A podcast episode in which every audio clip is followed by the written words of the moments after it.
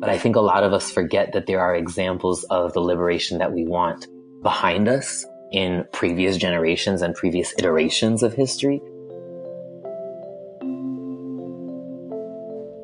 In this dystopian present, it seems like more and more folks are seriously considering the possibility of a radical new future. The pandemic and the uprisings against police violence and white supremacy have uprooted the status quo.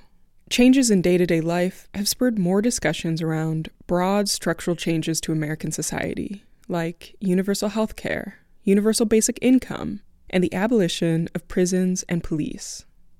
Some people have been envisioning new futures for years and decades.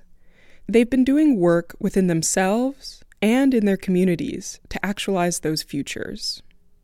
In this Southside Weekly series, I talked with five folks who have been doing the work of envisioning a new future since before the pandemic. They are artists, abolitionists, designers, and organizers. In these interviews, we don't talk much about the futures they're imagining. Instead, I ask them about what processes and tools they use to envision new futures. Then, based on their input, I've created prompts for you to do to start to think about what new future you want for yourself and your communities. This episode features Benji Hart.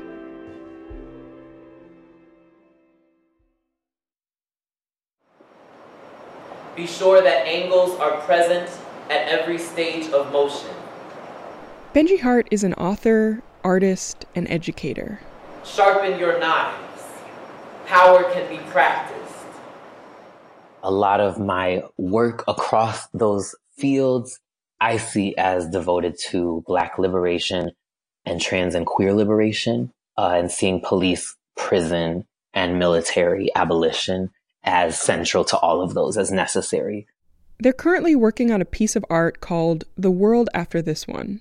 The piece uses movement and spoken word to examine the ways Black people have historically used materials of the present to imagine liberated futures. Uh, even when the materials of the present are a source of Black oppression, harm, and uh, degradation under current orders, Black people have this long tradition and special gift of using toxic materials to imagine liberated futures. During our interview, Benji emphasized how looking at the past and the present can be a tool for envisioning the future you want to live in. But I think a lot of us forget that there are examples of the liberation that we want behind us in previous generations and previous iterations of history. Particularly as a black, queer, gender nonconforming person, Benji knows that there's a narrative that folks like them have always been unsafe and have always been the target of violence. And Benji knows that narrative is not true. As a African descended queer person and gender nonconforming person, I think so much about actually returning to other practices, other moments, and other times in history uh, when my people and my ancestors were living in balance in a different kind of way than they have been are under colonization, under white supremacy, under global capitalism. In my own line, in my own ancestry, in my own history, there are times that we were revered, we were safe, we were protected and valued and validated as who we were. And many of those times, if not most of those times, predate colonization, predate imperialism and empire and global capitalism trans liberation is not alien. It's not something that's never happened or never existed before. It's something we're returning to. I asked Benji in what ways they connect to the past.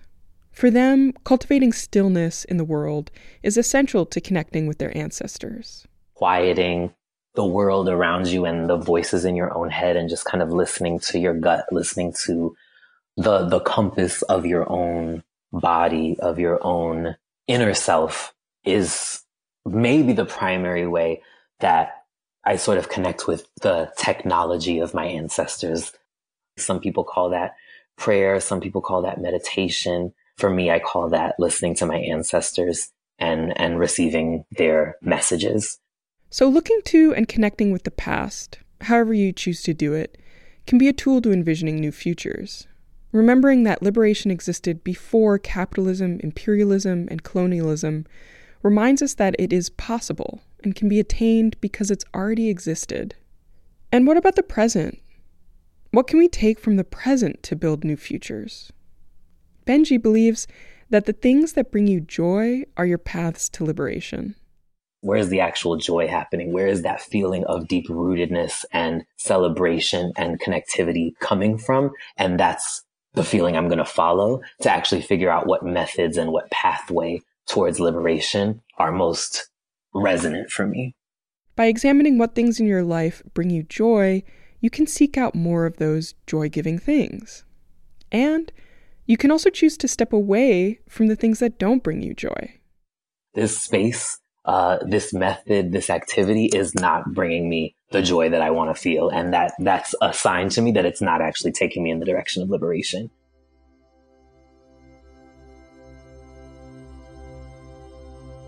So, listener, let's breathe for a moment. If you can, take a deep breath in, then hold that breath for three seconds, and then exhale for three seconds.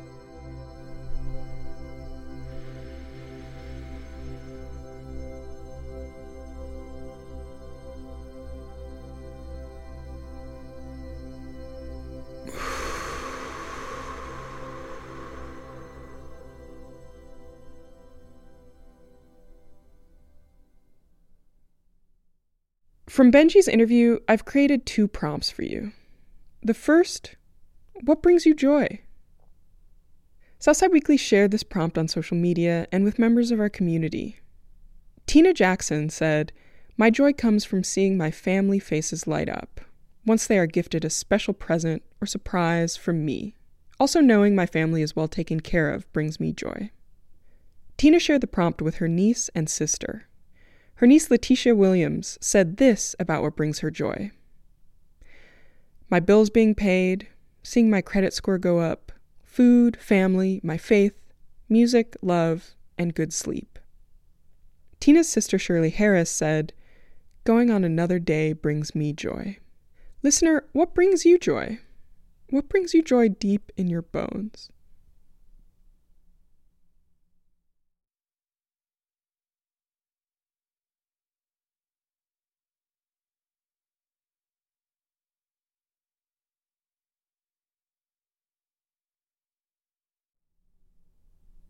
Benji's interview also encourages us to connect with our ancestors. Do you pray or meditate? Perhaps you've built an altar to your ancestors. How do you connect with your ancestors? Southside Weekly also shared this prompt, and Janaea Crevier called in to the Southside Weekly radio hotline to share her response. Among other things, Janaea recognized how queer people, black queer people, and Black women were instrumental in introducing ancestral healing practices into her life. For Janaea, connecting with ancestors also means renouncing the colonial practices they were a part of. I have like a French Canadian colonizer lineage and developing practices of renouncing them and what they did and what they did to this land that I now live on. Part of Janaea's journey to connecting with her ancestors began when her grandmother passed away three years ago. She says that going through the things her grandmother and grandfather left behind connected her with them. They had a lot of things. And so just going through those things and uh, that process has really connected me with her in a way that I learned and I'm learning so much from. I wear clothing all the time she and I were almost the same size. The last thing I want to say. Another way that I can connect with my ancestors and that I really enjoy exploring is making choices on my own behalf, um, especially in areas where I knew my ancestors were not able to or were not willing to. And living those choices with purpose, with intention, so much gratitude and in communication with those who came before me. Like whether they would smile on me or recoil at me, you know, holding them and what our communication has to teach me in acceptance and in love.